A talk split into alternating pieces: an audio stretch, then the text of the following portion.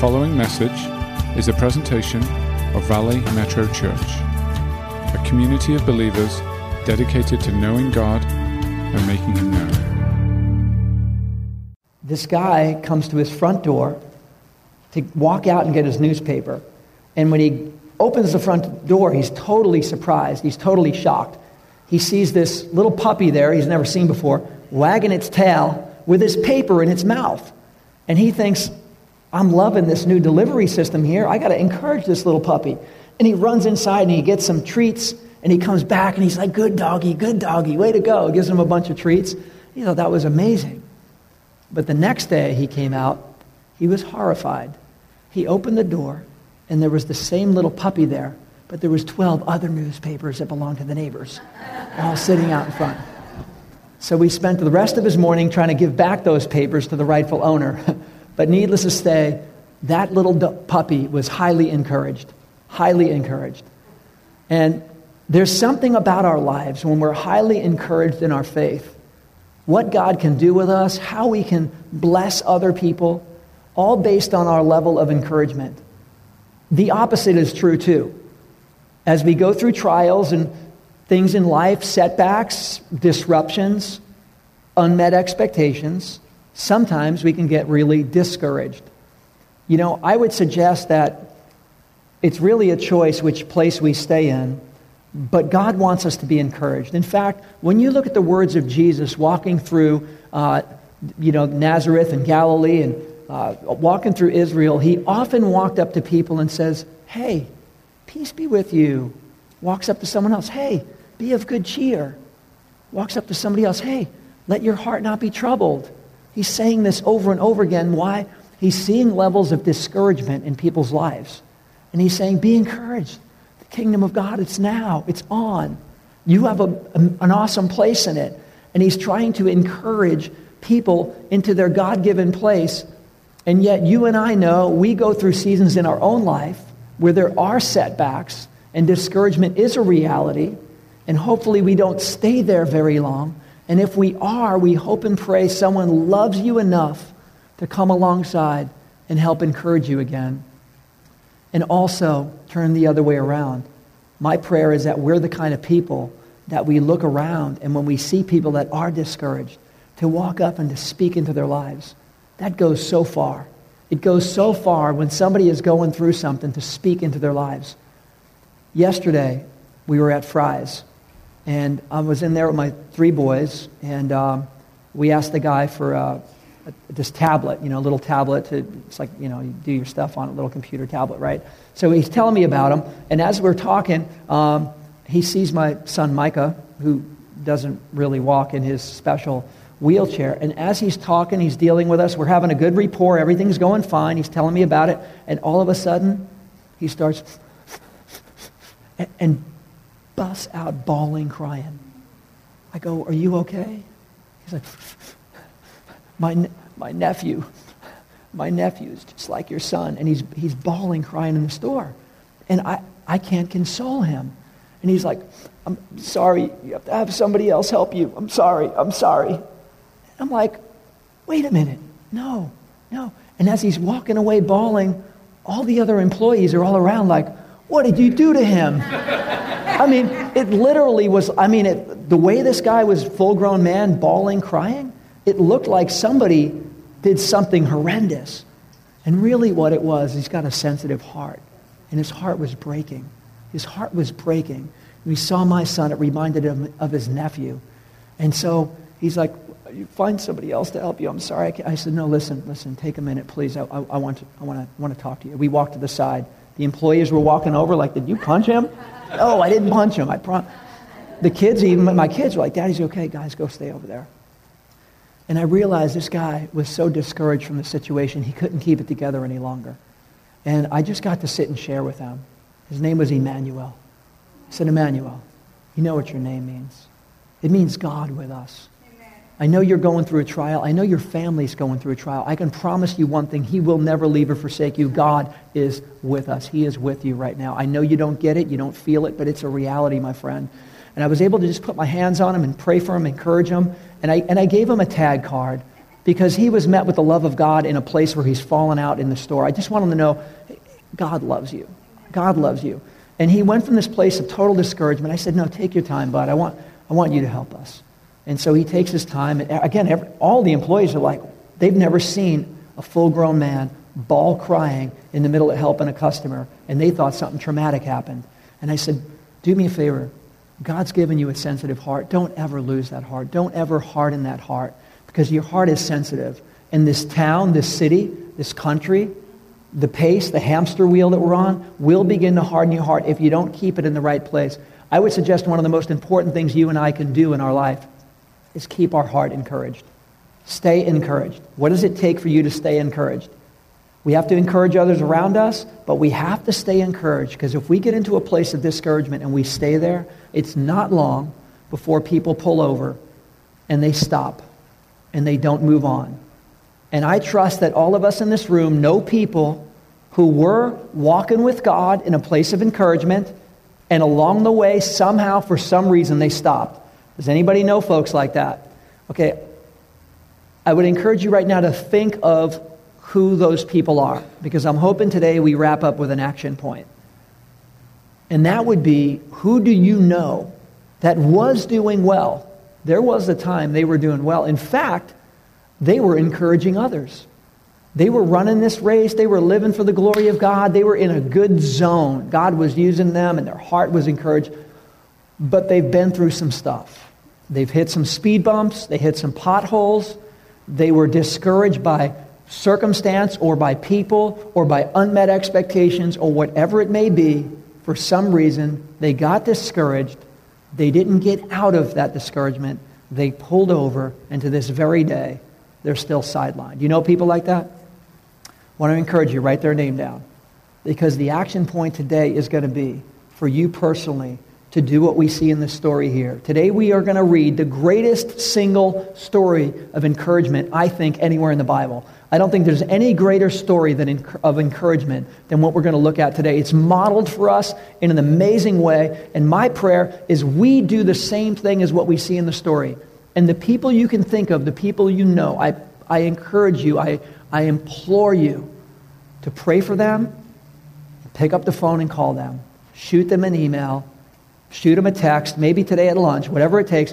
I want you to pray about who those people are. They're in the periphery somewhere. They might not be right in front of you anymore.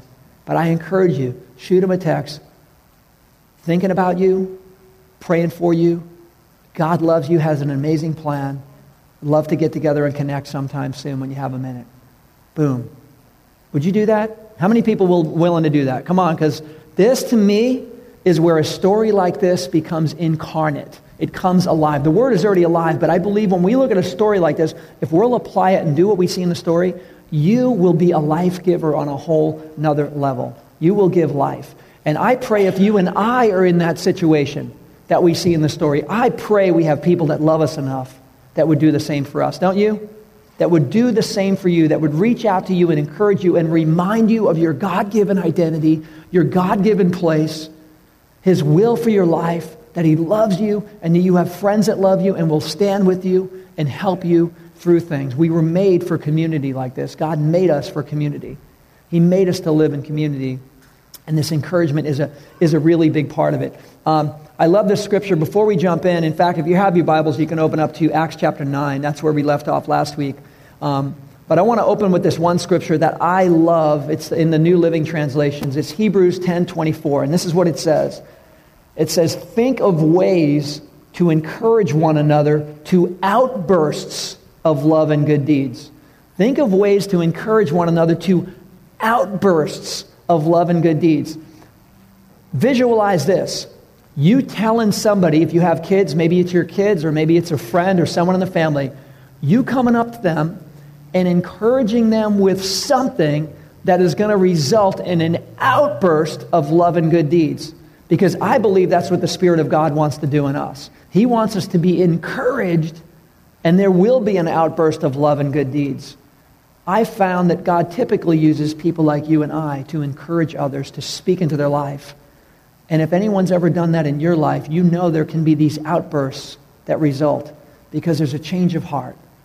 Instead of our heart being discouraged, we get encouraged. All of a sudden, we feel the fresh wind of God again. Rivers of living water come again, and we begin to be used by God in ways we're in a greater relationship and intimacy with God. And it's, it's really, really amazing. Um, 1 Thessalonians 5.11 says, encourage one another and build each other up. Hebrews 3.13, but encourage one another daily as long as it's called today. But again, my favorite, think of ways to encourage one another to outbursts of love and good deeds. And so, as we step into this story today, we're going to pick this up, and the setup is this. Uh, there is a very religious Pharisee by the name of Saul. Uh, he thinks that he's serving God, but he's so disconnected from the heart of God, he's, he has no idea what he's doing. And he is persecuting the believers, the followers of Jesus. He's persecuting them. He wasn't happy with just chasing them down in Jerusalem. He went and got legal papers from the religious leaders so that he can go to the next city and find all the believers that he can, find all the Christians he can, men and women, drag them out, arrest them, and take them back like a herd of cattle, bringing them all the way back to Jerusalem. He thinks he's doing a good thing. Well, God knocks him off his horse, so to speak. he is blinded by the light. Jesus has an encounter and said, Saul, you're, when you're persecuting them, you're persecuting me. I take it very seriously. These are my children. This is my bride. And Saul is like, oh, no, I messed up big time. He had no idea. And God's like, okay, you're going to walk blind for a few days. You're going to do some thinking. I want you to go to a place and wait, and someone's going to meet with you. And I'm going to tell you what's going to happen next. And Saul is fasting and praying. He's all ears and going, wow, I was so wrong on this faith thing. I was so backwards. So God wakes him up. The biggest opponent of the Christian faith becomes the biggest proponent of the Christian faith. An amazing story. And it moves on in, in verse 9. I want to pick it up in the middle of 19 so we get the, um, the snapshot. It says, Saul spent several days with the disciples in Damascus, and at once he began to preach in the synagogues that Jesus is the Son of God. And all of those who heard him were astonished and asked, Isn't this the man who raised havoc in Jerusalem among those who call on this name? And hasn't he come here to take them as prisoners to the chief priests? Yet Saul grew more and more powerful and baffled the Jews living in Damascus by proving that Jesus is the Christ. After many days had gone by, the Jews conspired to kill him, but Saul learned of their plan. Day and night they kept close watch on the city gates in order to kill him, but his followers took him by night and lowered him in a basket through an opening in the wall. So Saul has the wrong direction. God wakes him up. He's got a new direction. He gets prayed over, he gets healed, and he gets filled with the Spirit, and he hits the ground running. He is highly encouraged. God, that was then, this is now. I get it. I was blind, now I see. And he is out there and he's serving God.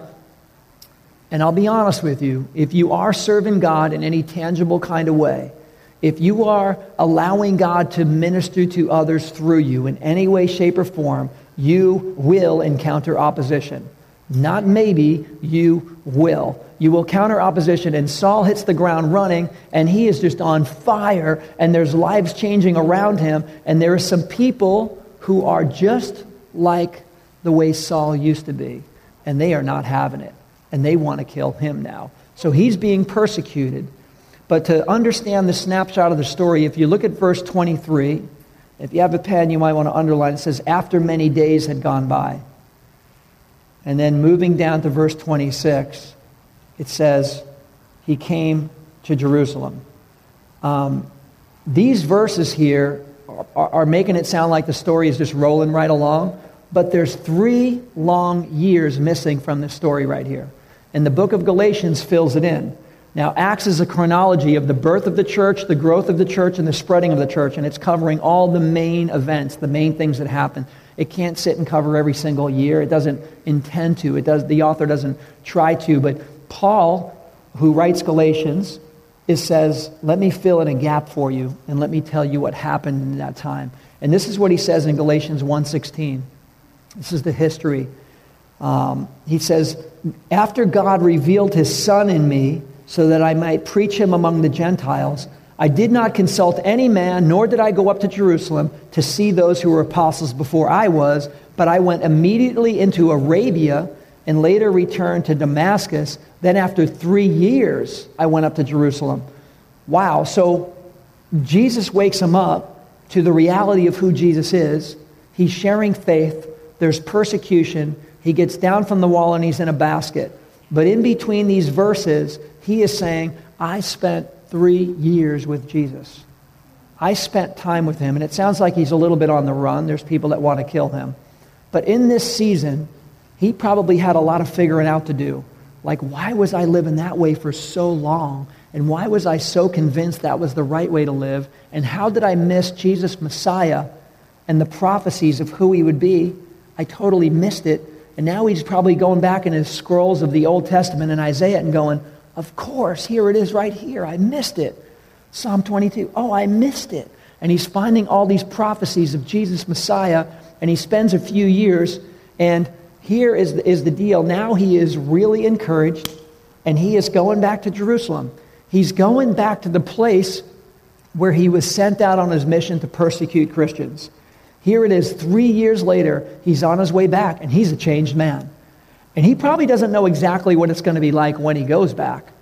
But he's an encouraged, he's on fire for God, and he's like, off to Jerusalem I go. He spent three years in Damascus, sat out in Arabia, and he is highly encouraged, and he's coming into the city. And this, to me, is a really unfortunate verse, but it's a reality. And verse 26 reads like this When he came to Jerusalem, he tried to join the apostles, but they were all afraid of him, not believing that he was really a disciple. Wow. He has spent the last three years of his life representing Jesus with a completely changed lifestyle, sharing faith helping people discover life in Jesus. He's even being persecuted himself. He finally gets back to Jerusalem and gets to where the leaders are. And they're like, yeah, thank you, but no thank you. we, we don't really trust you, and we certainly don't want a fellowship with you. So, welcome to town, but please don't come in. Ouch. Would that hurt? That would hurt. This is the fellowship. He's showing up. And for right reasons, he used to chase down Christians and kill Christians. Saul killed one of their friends of the early church, Stephen the martyr. He was there. So the guy's got a record, but he's changed. But they're not believing that he's all the way changed. They're still believing in his old record. And this is really discouraging because right now, at this point in the story, he has no future with the apostles. He tries to meet with them, tries to hang out with them. They're like, nope, we don't want to meet with you. We don't trust you. We don't want to know you. And to me, that's really discouraging. If you were an I, if you and I were in his shoes, we would be highly discouraged at this point. Thinking, wait, that was three years ago. God's doing a new thing. Doesn't he do everything new? Behold, I make all things new, remember? And they're like, yeah, not today. Not with you. We don't really have a space for you, my friend. You just, we don't trust you. We don't know you, and we're not about to start. Wow, how discouraging. Um, and then it moves on in verse 27. And this is where we see an entire story change. An entire story and really somebody's entire future change because of somebody and what they do. Verse 27 But Barnabas took him and brought him to the apostles. And he told them how Saul on his journey had seen the Lord and that the Lord had spoken to him, and how in Damascus he had preached fearlessly in the name of Jesus. So Saul stayed with them and moved about freely in Jerusalem, speaking boldly in the name of the Lord. He talked and debated with the Grecian Jews, but they tried to kill him. And when the brothers learned about this, they took him down to Caesarea and sent him off to Tarsus. So enter Saul, uh, excuse me, enter Barnabas. Barnabas is in the situation. We know in Acts 4 his name means son of encouragement. That's the way he's described in the Bible. Luke, who's writing this book of Acts, is saying everyone that runs into this guy gets encouraged. He has left a trail of, dis- uh, of encouragement everywhere this guy's gone. There's people along the way that were pulled over and parked and stopped, and Barnabas meets them, and he's encouraging everyone. That's why he's identified when his name first comes up as he's a son of encouragement. He is a son of encouragement. The guy is constantly encouraging, and he can see potential from miles away. Some people don't. Barnabas does. He looks far away and goes, That guy is awesome in God's eyes. That girl has got an amazing future with God. Don't they see it? I see it. God sees it. I'm going to go tell them. And not, not everybody operates that way, but Barnabas does. And because of it, he does some amazing, amazing things. I'm going to give you some quick points if you want to be a note taker. Here's four quick things if you want to be a Barnabas. If you want to be a Barnabas, if you want to be a life changer, if you want God to use you in the way that He uses Barnabas to change lives and to change futures, uh, you might want to jot these down because Barnabas models these things amazingly, and I believe it's the greatest story of encouragement in the Bible. Um, and the first one is this discern the potential of those around you. Discern the potential of those around you. Spiritually, go, God, what do you have for them? What's, what's going on with them, God? And God may say, it's a plan that's a whole lot better than where they're at right now, that's for sure. Even if He gives you that limited disclosure, there's a beautiful place to begin. Discern the potential of those around you. And I know from Scripture you have the authority to say on this answer that God says, I know the plans I have for you, and they're not to harm you, that are prosper to you and give you a hope and a future. And when you see people that are not walking in the hope and future God has for them, then you have biblical authority to say, God's got a lot more for you, my friend. God's got a lot greater things than this. Where you're at right now, it gets way better down this way. So you have the biblical authority to state that. We were made for good works. We were made for intimacy and relationship with God. Uh, so, number one, discern the potential of those around you. The second one is this don't hold someone's past against them. Don't hold someone's past against them. Uh, you know, we're all sinners saved by grace. We've all sinned and fall short of the glory of God. Everyone on planet Earth with a pulse has messed up. That's a scriptural reality. Everybody, a spiritual reality. Everybody's messed up. In some way, along the way, has messed up. And hopefully come to Jesus and says, Will you at least take away my stuff, God? Give me a new beginning? And he says, Yes, I'd love to. So, who are we really to hold their past against them? And yet, in the story, some of that was happening. When you hold someone's past against them, it's hard for them to be encouraged. They may stay discouraged. In fact, don't remind them of their past that way. But even further than that, don't hold their past against them. In this story, there's a tension. Barnabas, son of encouragement, is like, I'm not holding his past against them. And he's moving forward. But at the same time, the apostles are like, mm, I don't think so. Nope, not today. Don't have a spot for him. And so don't hold someone's past against them. God doesn't hold our past against us. Neither should we hold anyone's past against them. Uh, verse, uh, the third point is recognize the calling on people's lives. Recognize the calling. Um, Barnabas saw something in Saul going, he was going the wrong way, and he was like a loose cannon, and he was like an out of control train. But at the same time, there were things in him that, tempered by the Spirit of God, can be the most amazing thing ever. Um, we see this often with the Apostle Peter. Peter was the guy like saying the dumbest things at the dumbest time, standing up and speaking up. Everyone else is sitting down, and he would say some dumb things. But Jesus is like, you know what? I love his boldness. I love his brutal honesty. I love his willing to just get up and stand up and step out. You know, all the apostles are in a boat and it's out there in a storm and no one would dare get out. Peter's like, looks like Jesus to me. I'm going. I don't know about you guys. It's like, really? Yeah, he's just bold. He's just so bold. And although he denied Jesus three times, Jesus is like, I don't hold that against you either, Peter. I'm going to restore you. Do you love me? Yes, I love you too. And, and you're restored. I'm not holding you past against you. And so there's something to be seen in people and their strengths and their God given endowments of God's grace and calling and gifts to see in their life. And when you see it, speak to it. Does that make sense? When you see their gift, when you see the grace of God in them in areas, speak to it, point it out, remind them, encourage, because we tend to forget. And when we forget, it's easy to get discouraged. So recognize the calling in people's lives. Barnabas goes way out of his way in this area. And he takes somebody who is sidelined, who really has no place in the fellowship yet, and he personally takes them, personally, and says, I know the apostles, I'm going to bring you personally. And Saul's probably like, oh, they already, I already sent somebody up there. They said they don't want to meet me, they don't want to know me. Kind of move on.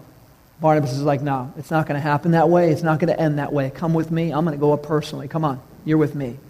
Barnabas puts it all on the line and says, Let me tell you guys something. this guy's legit. He's the real deal. The Spirit of God is moving in his life. He's not who he's used to be. God's gotten over it. I've gotten over it. You guys need to get over it too. And the apostles like, okay, okay. And they let him into the fellowship. And they begin the fellowship together. This story could have ended a really ugly, bad way.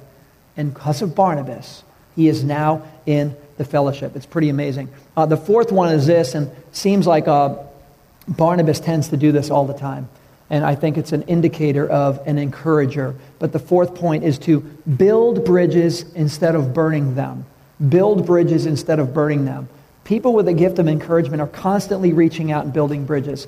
Hi, how are you? Good to see you. God bless you. You know, I mean, they're, they're encouraging. They're, they're uh, you know, God's got a plan for you, and I'll be praying for you. And, and they, don't, they don't cut people off along the way. They don't start severing relationships along the way. That's kind of a reckless way to live. Just keep chopping off relationships. And some people go through life just chopping up a lot of relationships.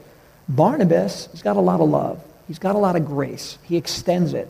And I believe because he does, God keeps filling him up with more so that he can keep pouring out this amazing encouragement. So, in this passage, Saul now is telling the Jews in Jerusalem that Jesus is the Messiah. And there's some tension. The Jews get mad and they want to kill him.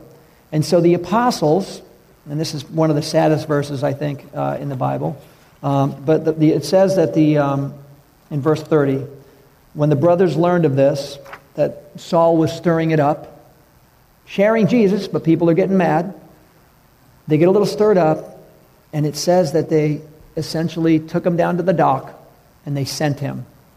Saul, come with us. Where are we going? Come on, come with us. We're, we're going to the dock. Going to the dock? Yeah, come on, get your stuff. Huh? Come on. They bring him to the dock. What's the boat fare to Tarsus?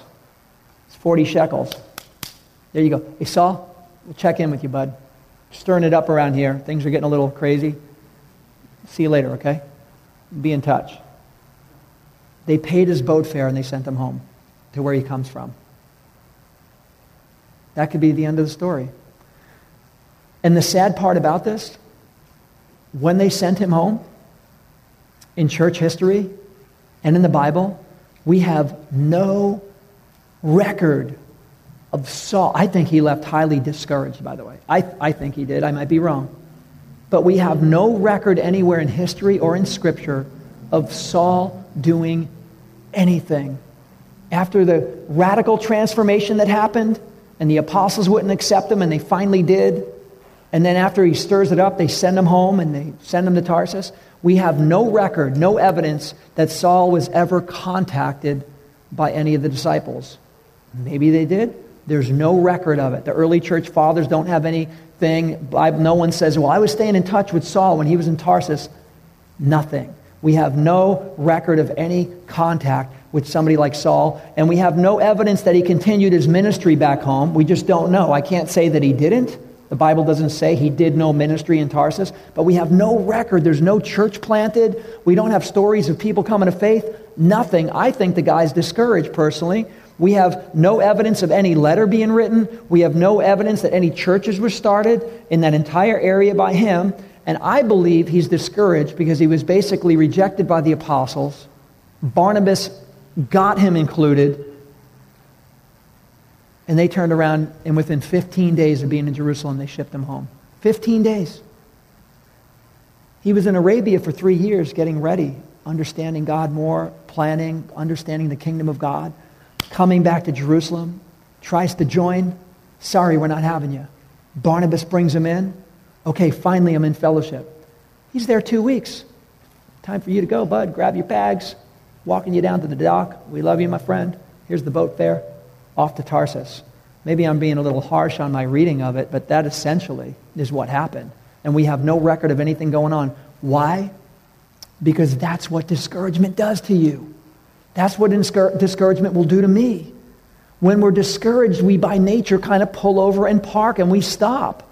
We don't move forward in momentum and in faith. And eh, this is what happens. And, and it looks to me, my read of the scripture is that Saul is pulled over and he's discouraged, and we've got no record anywhere. I don't know how somebody as contagious as Saul, filled with the Spirit, turning things upside down, I don't know why, after this experience, there is zero correspondence or evidence of anything going on for years. I don't think there's a good reason for it. I believe it's discouragement. The Bible says that we are to fan each other into flame.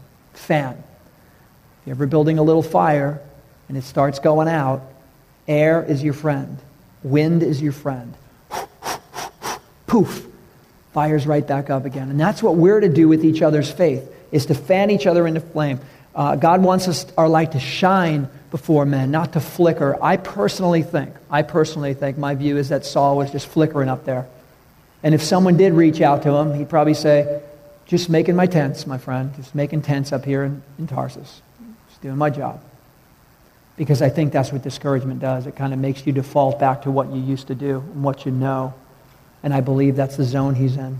Again, if you know anyone in your life that's pulled over and that is parked and has been sidelined in any way, shape, or form, if this is sounding familiar to someone's life you know, I really pray and encourage you write down their name.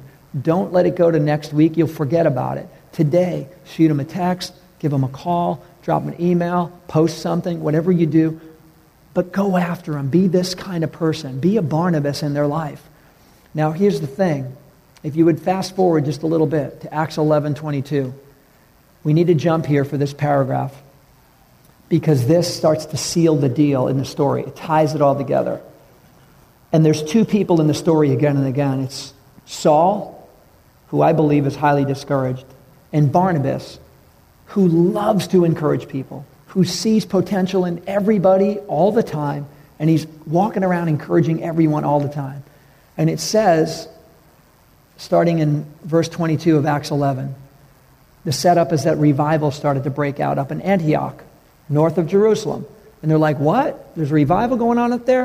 And they go, Yeah, let's send Barnabas up there to check it out, see what's going on.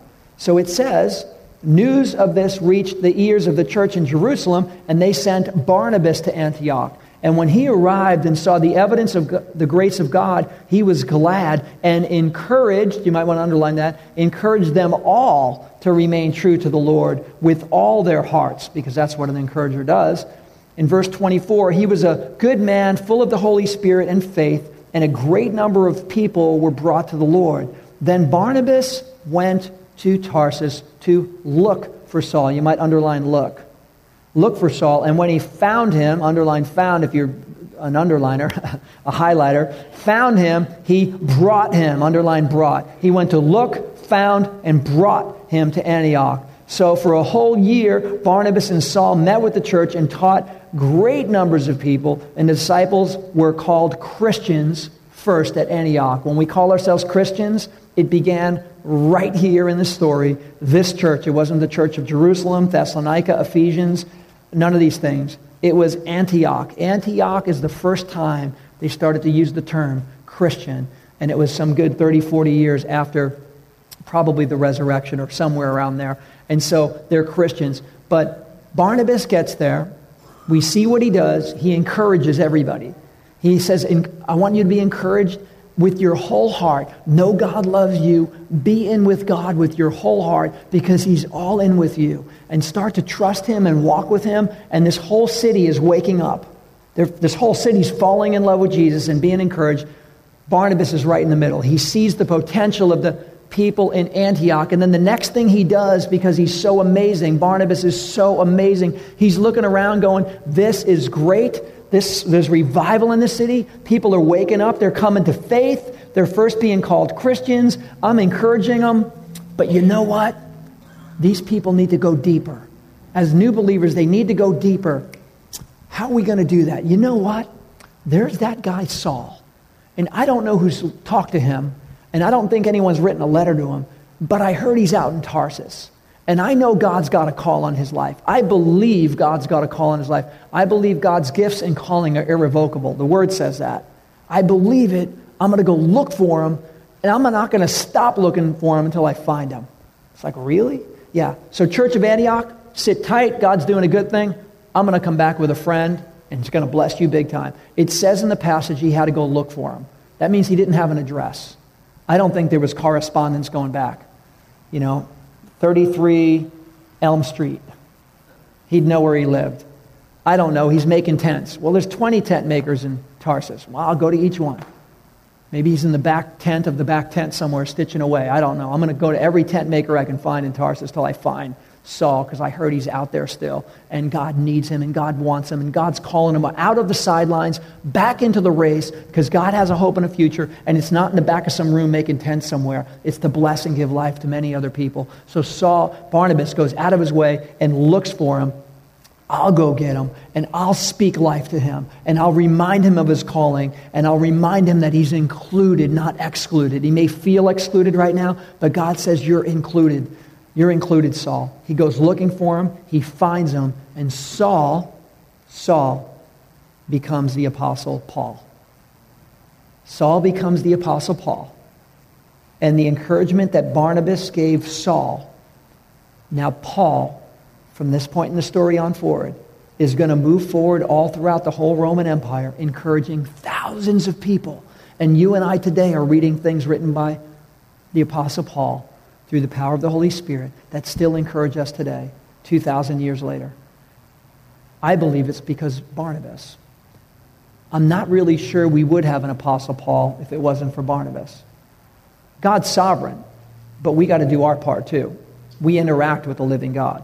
God does his thing. He doesn't force us, He doesn't put us in a category and jam us into things and ch- make us change our mind or else. We have this free will, or agents of free will, but we get to partner with the living, powerful, sovereign God, and when we do, it gets glorious. And Barnabas did exactly that, and Saul did exactly that, and the rest of this gets to be, gets to be history. It's really amazing. And so, um, you know, if the worship team comes up, I just want to close on a couple of points about this. I believe one of the greatest ministries you and I could ever have is encouraging people. I really do. I really believe encouragement goes a lot further and deeper and wider than you know. If you're in a marriage, encourage your spouse. It's amazing how many people go through life and just don't encourage, just like they don't have to.